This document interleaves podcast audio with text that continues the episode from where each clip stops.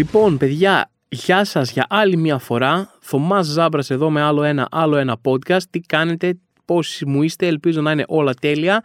Είμαστε εδώ για άλλη μια εβδομάδα να πούμε τα δικά μας. Ε, live από τα. Όχι live ακριβώς, δηλαδή εγώ έχω γραφώ live, αλλά θα τα ακούσετε εσείς δεν θα είναι live. Παίζει κάνα μοντάζ. Δεν ξέρω αν έχετε παρατηρήσει, αλλά γενικά κάνω σαρδάμ, κάνω λάθη, κάνω τέτοια πράγματα. Δεν είμαι ένας μάγος που μιλάει μισή ώρα κατάπαυστα χωρίς λάθη κτλ. Αναγκαστικά πρέπει να ξαναπάμε κάτι.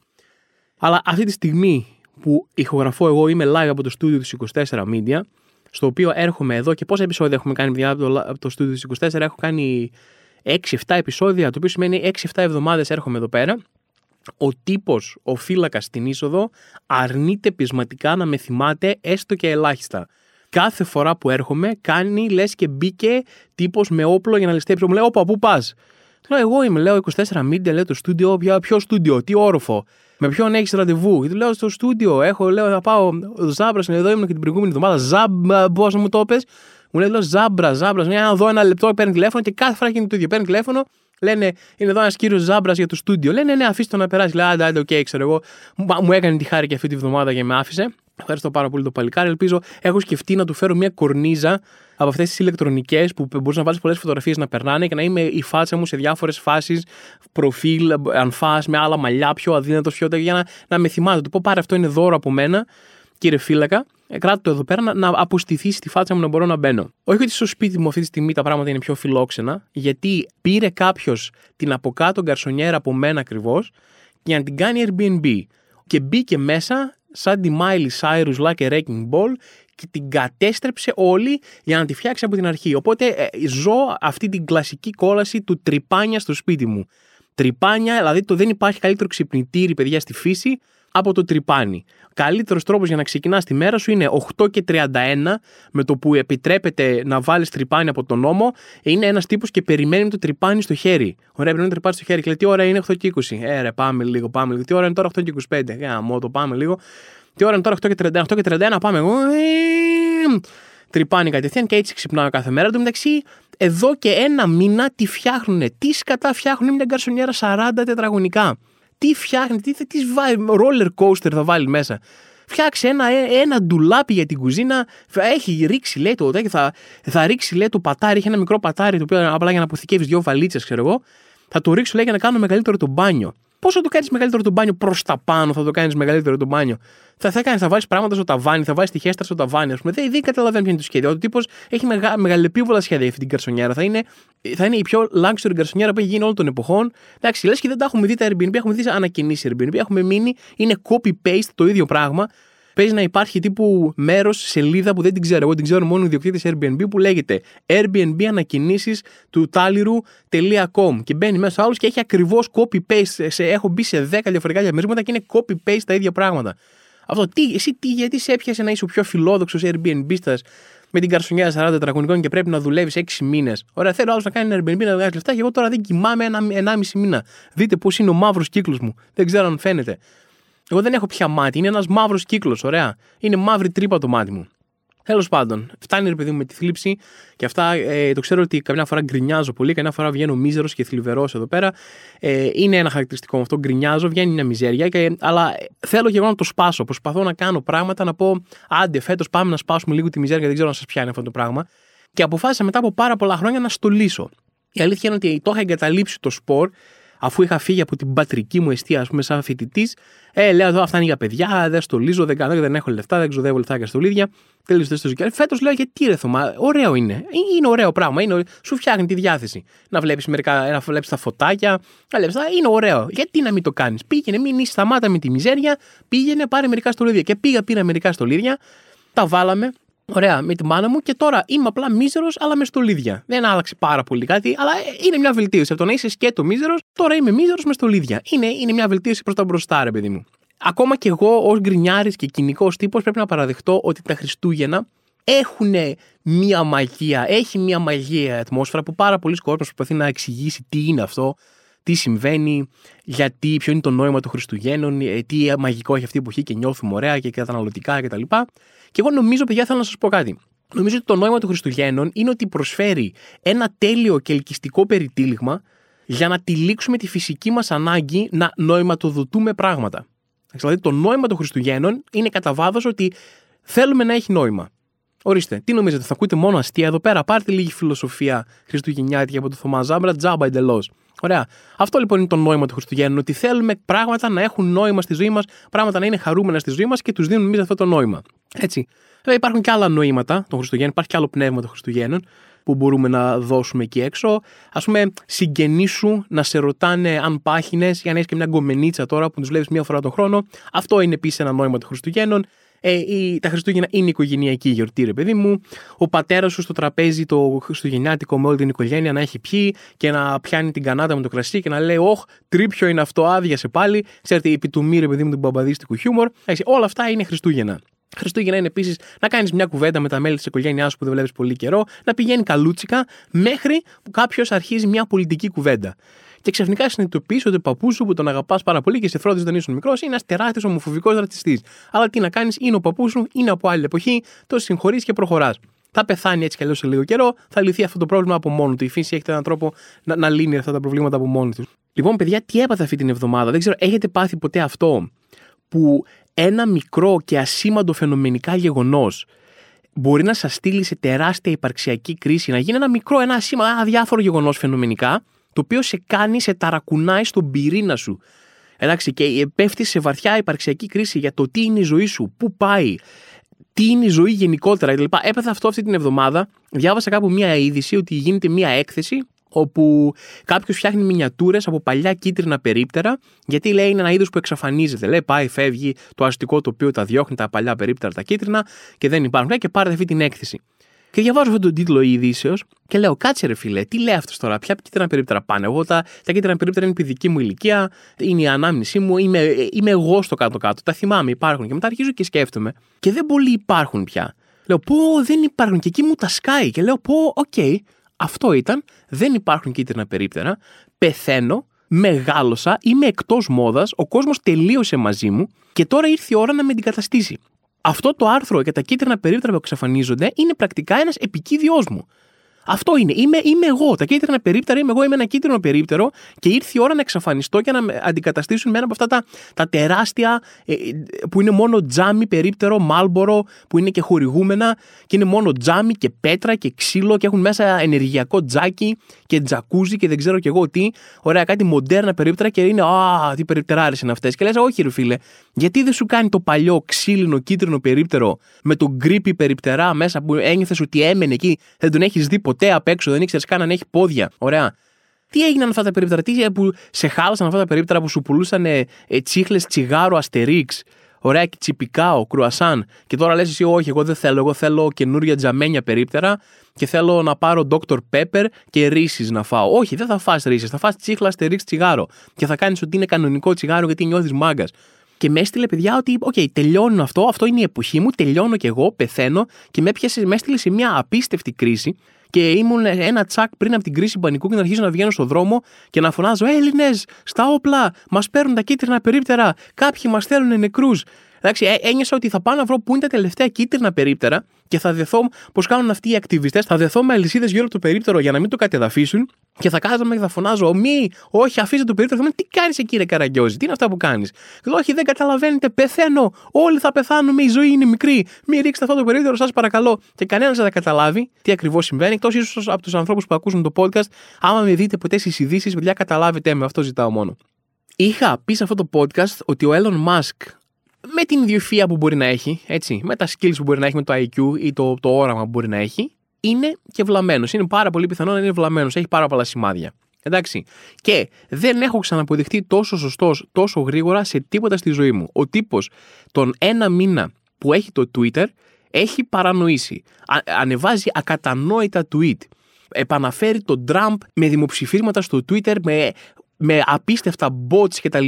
Τετάχα μου για την δημοκρατία έχει απολύσει τους μισούς εργάτες του Twitter για άκυρους λόγους, ε, απολύει live κόσμο, του λέει γράφει κάτι για το Twitter, του λέει ένας εγώ δουλεύω στο Twitter χρόνια, αυτό δεν ισχύει, έλα απολύθηκες live. Ωραία. Κάνει κάτι, ανεβάζει φωτογραφία. Ανέβασε προχτές μια φωτογραφία από το κομμωδίνο. Του λέει αυτό είναι το κομμωδίνο στο κρεβάτι. Μια έχει πάνω δύο όπλα. Κάζολ και πέντε κοκακόλες. Και, και, λέει, αυτό είναι το... και δεν σχολιάζει τίποτα. Μιλάμε τώρα για κινήσεις super villain. Μιλάμε για Joker, Gotham City στα καλύτερα του έτσι. Τι Heath Ledger κτλ. Και έχουν αρχίσει να τον εγκαταλείπουν οι μισοί διαφημιστές. Φεύγουν όλοι, λέει, φεύγουν τα, ε, όσοι έχουν διαφήμιζαν τα προϊόντα στο Twitter, λένε Άστο, για ο τύπος δεν πάει καλά. Η Apple έχει φτάσει σε σημείο, λέει, να σκέφτεται να τραβήξει το Twitter από το App Store. Και παρεξηγήθηκε τώρα, έχει είναι η, η νέα του αιμονή, ρε παιδί μου, του Elon Musk και κάθεται στο Twitter και όλη την ημέρα το μόνο που κάνει είναι να κράζει την Apple. Κάνει και RT πράγματα που λένε για την Apple, τα οποία δεν έχουν τσεκαριστεί καν. Θεωρεί συνομιστέ για την Apple, πάρε, πάρε, ας πούμε, και τα λοιπά και πλακώνω. Μπει τώρα, είναι δύο δισεκατομμυριούχοι, δύο δισεκατομμυριούχικέ οντότητες τέλος πάντων, έτσι ο Elon Musk και η Apple, και κάθεται και πλακώνεται και ποιος έχει δίκιο και ποιος δεν έχει στα αρχίδια μας και όλα. Θε να πα, πα στο διάλογο και οι δύο, αλλά εν πάση περιπτώσει είναι παρανοϊκό να βλέπεις έγραψε ένα tweet για την Apple ότι α, η Apple λε, σταμάτησε να διαφημίζει τα προϊόντα της στο Twitter. Μήπως συχαίνονται την ελευθερία λόγου στην Αμερική; Το οποίο είναι ένα λογικό άλμα τεράστιο, ρε παιδί μου. Δηλαδή είναι ε, μια εντελώς πεντάχρονη ad hominem επίθεση δολοφονίας χαρακτήρα. Ξέρω εγώ ότι λοιπόν η Apple δεν θέλει να μου πληρώνει. Μήπως συχαίνονται την ελευθερία λόγου, Μήπως συχαίνονται και τα κουτάβια, Μήπως συχαίνονται και την πίτσα, Μήπως προτιμάνε τις κουραμπιέτες από το μελομακάρονα; Δεν ξέρω, είναι αυτές τις σκέψεις εκεί έξω. Τι να πω, Έλλον συνέχισε ε, έχω κάτι να σχολιάζω στο podcast μου, οπότε μέρα με βολεύει. Τι να πω, αλλά τσέκαρε λίγο και τι ποστάρεις δημόσια, τσέκαρε λίγο και τη φάση με την ψυχική υγεία. Όλα αυτά είναι καλά, ρίξτε μια ματιά από εμένα. Τους δεν θα τα ακούσεις ποτέ αυτό. Ελπίζω δηλαδή, για να μην πετάξεις και εμένα από το Twitter. Αλλά, εν πάση περιπτώσει, αυτά από αυτό το θέμα. Elon Musk, θα, νιώθω ότι θα είναι εδώ για πολλές εβδομάδες ακόμα. Πάλι γκρινιάζω, πάλι μας έχω ρίξει την κατάθλιψη. Ε, το ξέρω, το καταλαβαίνω, αλλά παιδιά δεν βοηθάει και η πραγματικότητα. Σήμερα διάβασα μια είδηση ότι θα πέσει, λέει, το ρεύμα σε κάποιες περιοχές της Αθήνας. Και είναι λέει προγραμματισμένο να πέσει το ρεύμα. Και έψαξα να βρω τι σημαίνει είναι προγραμματισμένο. Δηλαδή το ότι προγραμματίζεις να γίνει κάτι, του δίνει ένα κύρος φαινομενικά, αλλά δεν σημαίνει και κάτι. Για ποιο λόγο ήταν προγραμματισμένο να κοπεί αυτό το ρεύμα, δεν βρήκα πουθενά γιατί. Εντάξει, και άρχισα να τρομάζω. Λέω, OK, okay, τώρα δηλαδή δεν χρειάζεται καν δικαιολογία. Θα σου λένε Θωμά, θα σου κόψουμε το ρεύμα σήμερα και αύριο, δύο μερούλες, γιατί είναι προγραμματισμένο. Πω, Α, είναι προγραμματισμένο. Παιδιά, εμένα αυτό με ένοιαζε να υπάρχει ένα πρόγραμμα εδώ πέρα. Άμα είναι προγραμματισμένο και δεν είναι απρόοπτο, είμαι OK. Okay. Εντάξει. Αυτή είναι η πραγματικότητα που βιώνουμε, παιδιά. Συγγνώμη. Και υπάρχουν και πιο σημαντικές ειδήσεις εκεί έξω που συμβαίνουν αυτή τη στιγμή. Έχουμε μια μεγάλη τραπερική κόντρα αυτή την περίοδο. Δεν ξέρω αν το έχετε πάρει χαμπάρι. Γιατί λέει τι έγινε. Υπάρχει μια κόντρα μεταξύ Light και Sin Boy. Γιατί τι έγινε, λέει, είπε λέει ο Light τον Sin Boy πουτάνα σε ένα live του. Και έψαξα να βρω, υπάρχει και βίντεο. Κάθεσα να ψάξω να βρω το βίντεο για να δω πώς έγινε. Συζητούσαν κάτι, αναφέρθηκε κάπως. Έκανε ένα πρόλογο να πει παιδιά, ο Sin Boy αυτό και μου είπε αυτό, οπότε τον λέω έτσι. Τι συνέβη. Και βάζω να δω το βίντεο και δεν συνέβη τίποτα. Ο τύπος την ώρα που ήταν πάνω στη σκηνή, χωρίς καμία αφορμή, ξαφνικά ήταν λες και ήταν σε φάση, παιδιά, για να μην το ξεχάσω, έτσι πριν φύγω να σου πω κάτι, συν boy πουτάνα. Αυτό έτσι και γεια σας. Και φύγαμε. Και είναι, είναι τόσο φανερό ότι όσες φορές νιώθουν να απειλείται η δημοσιότητά τους, νιώθουν ότι α, δεν είμαστε και πάρα πολύ μέσα στα πράγματα αυτή την περίοδο, δεν είναι κάτσε να κάνω μια κόντρα. Θα βρίσω κάποιον, θα πάω να πλακώσω κάποιον στα μάτια γόρτ, λίγο να, να γίνεται λίγο να, να συζητιέται, να γίνεται λίγο κουβεντούλα, ρε παιδί μου. Και το απάντησε ο Sinboy, οπότε τώρα θα τραβήξει αυτό καμιά εβδομάδα, θα πάρουν τους followers, θα πάρουν τα click τους κτλ. Το απάντησε ο Sinboy, τον είπε λέει κότα στην αρχή, έτσι, το οποίο είναι τεράστια προσβολή για παιδί δημοτικού. Να πεις κάποιον κότα είναι πάρα πολύ μεγάλο. Και μετά τι έκανε.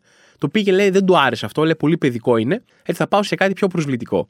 Και τι κάνει, ανεβάζει ένα story που λέει γιατί λέει έκλεισε περισσότερες δουλειές ο Light τώρα που έχει καλύτερα δόντια, πήγε έφτιαξε τα δόντια του. Γιατί τώρα κάνει καλύτερες πίπες. Μπούμ. Αυτές είναι προσβολές. Παιδιά, ανεβήκαμε από δημοτικό σε 15 χρονών προσβολές εξαιρετικό. Εντάξει, δεν ξέρω καν τι σημαίνει αυτό, δεν κάνει να το σκεφτεί πάνω 5 λεπτά, γιατί όλοι ξέρουν πάνω κάτω είναι κοινή γνώση ότι οι πίπες είναι καλύτερες χωρίς δόντια, οπότε δεν ξέρω τι ακριβώς εννοεί με αυτό. Αλλά, εν πάση περιπτώσει, αυτή ήταν ρε το μεγάλο beef που συμβαίνει αυτή τη στιγμή εκεί έξω. Και τι θέλω να κάνω σε αυτό το σημείο. Επειδή οι τράπερ το έχουν συνέχεια αυτό, καλλιτέχνες άλλοι το έχουν συνέχεια αυτό και στην κομμωδία δεν έχει γίνει ποτέ. Ήρθε η ώρα να ξεκινήσει και το ξεκινάω εγώ εδώ πέρα σήμερα. Παιδιά, ξεκινάω ένα μεγάλο beef, καθόλου ψεύτικο, 100% αληθινό είναι αυτό το beef. Έτσι, ξεκινάω ένα beef, θα διαλέξω ένα κωμικό, ξεκινάω αυτό το beef με τον Ηλία Φουντούλη. Ξεκινάω αυτό το beef, οπότε εγώ σε αυτό το podcast χωρίς λόγο και αφορμή, όπως έκανε και ο Light, θα βρίσω το φουντούλι άσχημα. Αν υπάρχουν μικρά παιδιά αυτή τη στιγμή που ακούν το podcast, απομακρύνεται έτσι. Λοιπόν, Ηλία Φουντούλη, είσαι ρόμπα, χλεχλές και τζιτζιφιόγκος. Εντάξει. Και αυτό Θωμάς Ζάμπρας. Πηγαίνετε να του το πείτε ότι ο Θωμάς Ζάμπρας είπε αυτό και στο Φουντούλη και περιμένουν την απάντησή σου. Εντάξει. Αυτό, να τραβήξουμε λίγο από τα μαλλιά όσο περισσότερο γίνεται, να πάρουμε κανένα follower, κανένα τέτοιο κτλ. Και μετά θα βγούμε και μια μπύρα. Εντάξει, αυτό. Περιμένω λοιπόν την απάντηση του Ηλία Φουντούλη σε αυτή την ανοιχτή πρόκληση και αυτό το ξεφτύλισμα live που του έκανα. Αυτό. Σας διαβάζω εδώ πέρα μια άλλη είδηση που μου έπιασε την προσοχή αυτή την εβδομάδα. Η Επιτροπή Προστασίας Δεδομένων της Ιρλανδίας διαπίστωσε ότι η Meta, που η Meta είναι το Facebook μεταξύ μας, έτσι τώρα όλοι το ξέρουμε, αλλάξαν το όνομα, κάνουν τη φάση νέα πανιόνιος, το έχουμε σχολιάσει αυτό το podcast αυτό. Και τώρα το παίζουν, Α, εμείς είμαστε η Meta, δεν ξέρω, έχουμε ιδέα με τα παλιά πράγματα. Διαπίστωσε λέει ότι η Meta δεν προστάτευε επαρκώ τα προσωπικά δεδομένα εκατομμυρίων χρηστών. Και ο έβαλε ένα πρόστιμο, λέει τεράστιο, μαμούθ λέει ήταν το, το πρόστιμο. Και λέω μέσα μου, τι λες τώρα σοβαρά, δεν προστάτευσε το Facebook τα δεδομένα μας; Δηλαδή, ε, αν είναι δυνατόν, ξέρω εγώ, πόσες φορές θα το πούμε ότι το Facebook ξεσκίζει τα δεδομένα σου και τα πουλάει σε όποιον να είναι; Σε παλιά γκόμενα, ξέρω εγώ, που θέλει να σε παρακολουθήσει, άμα του πει το Facebook, Facebook σου δίνω 2 ευρώ, δώσε με τα στοιχεία του θωμάκι που είναι όλη την ώρα, θα τα δώσει. Κάθομαι μπροστά από τον υπολογιστή και σκέφτομαι, κάνω μια σκέψη χωρίς να την κάνω φωναχτά. Λέω, θέλω καινούργια γυαλιά και το Facebook σταματάει ό,τι κάνει και μου πετάει διαφήμιση του μάθα να πάρεις κανένα γυαλάκι, ορίστε, τσίμπα εδώ πέρα. Και είμαι εγώ, ρε Facebook, τι φάση, απλά το σκέφτηκα. Πού το κατάλαβες; Λέει, Α, Θωμά, δεν είδες τους όρους χρήσης που έλεγε που πάτησες ναι, συμφωνώ ότι θα διαβάζουμε και τι σκέψει σου για να σου πουλάμε προϊόντα. Άμα δεν θέλεις να σου διαβάζουμε τις σκέψεις, να πας στις ρυθμίσεις ασφαλείας και να απενεργοποιήσει την επιλογή. Έτσι, γιατί το, το παίζουν πάρα πολύ αυτό. Σου λένε, Ναι, σου πήραμε αυτό, κάναμε εκείνο, σου κλέψαμε τα στοιχεία, αλλά είναι λες τους όρους χρήσης που συμφώνησες. Και τους λες, άσε μας ρε Facebook τώρα. Μεταξύ μας είμαστε, ξέρεις πάρα πολύ καλά ότι δεν έχω ιδέα σε τι συμφώνησα. Πάτησα απλά ένα τικ εκεί πέρα, έκανα ναι και έφυγε. Έτσι, μην παριστάνεις ότι όλοι οι άνθρωποι που χρησιμοποιούν το Facebook ξέρουν σε τι λένε ναι στους όρους χρήσης. Είναι αδύνατον. Ωραία. Γιατί οι όροι χρήσης του Facebook έτσι, μπορεί, γράφουν απίστευτα πράγματα, τρομακτικά πράγματα μέσα, που όμως δεν μπορεί ένας κοινός άνθρωπος να το ξέρει. Α το παραδεχτούμε, δεν είναι θέμα το να τα διαβάσεις. Μιλάμε τώρα, κανένας κοινός άνθρωπος δεν έχει την ικανότητα, τη γνώση, το χρόνο και τη διάθεση να διαβάσει εκατοντάδες σελίδες και να αναλύσει νομικά διάφορες εκφράσεις για να ξέρει τι γίνεται και τι δεν γίνεται με τα στοιχεία του. Δηλαδή, τι περιμένεις τώρα, εγώ, σαν Θωμάς Ζάμπρας, να πω να κάτσω να διαβάσω 100 σελίδες όρους χρήσης και να πω Α, λοιπόν, Facebook να σου πω, εδώ στη σελίδα 132, παράγραφος 6 και άρθρο 2, εγώ δεν πολύ συμφωνώ. Και πες ότι το κάνω. Πες ότι έχω τις γνώσεις, καταλαβαίνω ακριβώς τι λένε όλοι οι όροι χρήσης και τους διαβάζω όλα αναλυτικά. Ποιες είναι οι επιλογές μου, μπορώ να σου πω, δεν μου αρέσει αυτό, δεν θέλω να πουλάς τα στοιχεία μου, θέλω να έχω Facebook, αλλά δεν θέλω να πουλάς τα στοιχεία μου. Και τι θα μου πεις εσύ, Οκ, okay, Θωμά, έλα εδώ να πάμε ένα, ένα καφέ να τα συζητήσουμε, να μου πεις ποιες είναι οι ενστάσεις σου, να το συζητήσουμε. Όχι. Τι θα μου πεις, άμα δεν συμφωνείς έστω και σε μία λέξη από αυτό που σου λέω, δεν μπορείς να έχεις Facebook. Πούλο. Έλα, γεια. Τα λέγαμε, φίλε μου. Αυτό είναι. Οπότε δεν πολύ έχω επιλογή. Είτε θα ζω σε μια σπηλιά, είτε δεν θα χρησιμοποιώ κανένα social media, δεν θα χρησιμοποιώ ίντερνετ, δεν θα χρησιμοποιώ το κινητό μου, δεν θα χρησιμοποιώ τίποτα γιατί όλα έχουν όρους χρήσης με τους οποίους δεν συμφωνώ. Είτε απλά θα το κάνω και θα μου κλέψει τα στοιχεία. Αυτό είναι έτσι και τρώει πρόστιμα το Facebook από εδώ, τρώει από εκεί, αριστερά, δεξιά. Έχει φάει 100.000 πρόστιμα για μη προστασία δεδομένων, για πούλημα δεδομένων, για παραβιάσεις, για χακαρίσματα. Ποιος χέστηκε; Ωραία. Γίνεται αυτό, τρώει ένα πρόστιμο, δισεκατομμύρια έχει τα δίνει, η ζωή συνεχίζεται. Αυτό το χαρούμενο μήνυμα είχα ρε παιδί μου και από αυτή την είδηση να σας πω. Χίλια συγγνώμη, το ξέρω, πήρε, πήρε dark turn αυτό το podcast. Τι να κάνουμε τώρα; Λοιπόν, συνεχίζω αλίπητα. Έτσι, συνεχίζουμε. Διαβάζω άλλη είδηση εδώ πέρα. Σας τη διαβάζω από μέσα. Επιστήμονες επανέφεραν, λέει, στη ζωή μολυσματικούς ζόμπι σε εισαγωγικά. Τι θα πει ζόμπι σε εισαγωγικά, είναι ή δεν είναι ζόμπι; Εγώ αυτό θέλω να ξέρω, αυτό με καίει. Ζόμπι, λέει. Τι είναι, τι είναι το ζόμπι σε εισαγωγικά; Ξύπνησαν λέει μολυσματικούς ζόμπιους στη Σιβηρία. Τους βρήκαν λέει μέσα στον πάγο, βρήκαν λέει, πώς το λένε, βρήκαν λέει υλικό, γεννητικό υλικό από διάφορα πράγματα και έχει μέσα λέει ιούς και τους ξυπνήσαν λέει να δουν. Καλά, πάτε καλά τι είναι αυτά που κάνετε; Δεν έχετε, δεν έχετε μάθει τίποτα από τις ταινίες, δεν έχετε μάθει τίποτα από την πραγματικότητά μας εδώ και τρία χρόνια που είναι σαν ταινία. Πάτε και ξυπνάτε νέους ιούς. Δεν μας έφτανε. Ένας ιός ξέφυγε μια φορά από ένα ζώο και γαμήθηκε το σύμπαν εδώ και τέσσερα χρόνια. Και εσείς πάτε, λέτε, κάτσε να ξυπνήσουμε και κάνα ιό ζώο. Καταρχάς, δεν είμαι επιστήμονας, δεν έχω πτυχίο, δεν ξέρω, δεν, δεν, η γνώμη μου δεν είναι επιστημονική σε καμία περίπτωση, αλλά αν κάτι έχει μέσα τη λέξη ζόμπι, ωραία, άφησέ το στην ησυχία του μην του πειράζεις, μην πας και σκαλίζεις κάτι σε ζωή. Άμα λιώνουν οι πάγοι στη Σιβηρία και φοβάστε, πάρτε 15-20 ψυχία η ζόλα και πηγαίνετε εκεί πέρα να λιώνουν τους πάγους. Εντάξει, μην ασχολείστε. Σας παρακαλώ πολύ, αφήστε όλους τους ιούς και κυρίως τους ιούς ζόμπι και τα ίδια τα ζόμπι εκτός. Αυτό είναι μια μικρή παράκληση από μένα προς την επιστημονική κοινότητα.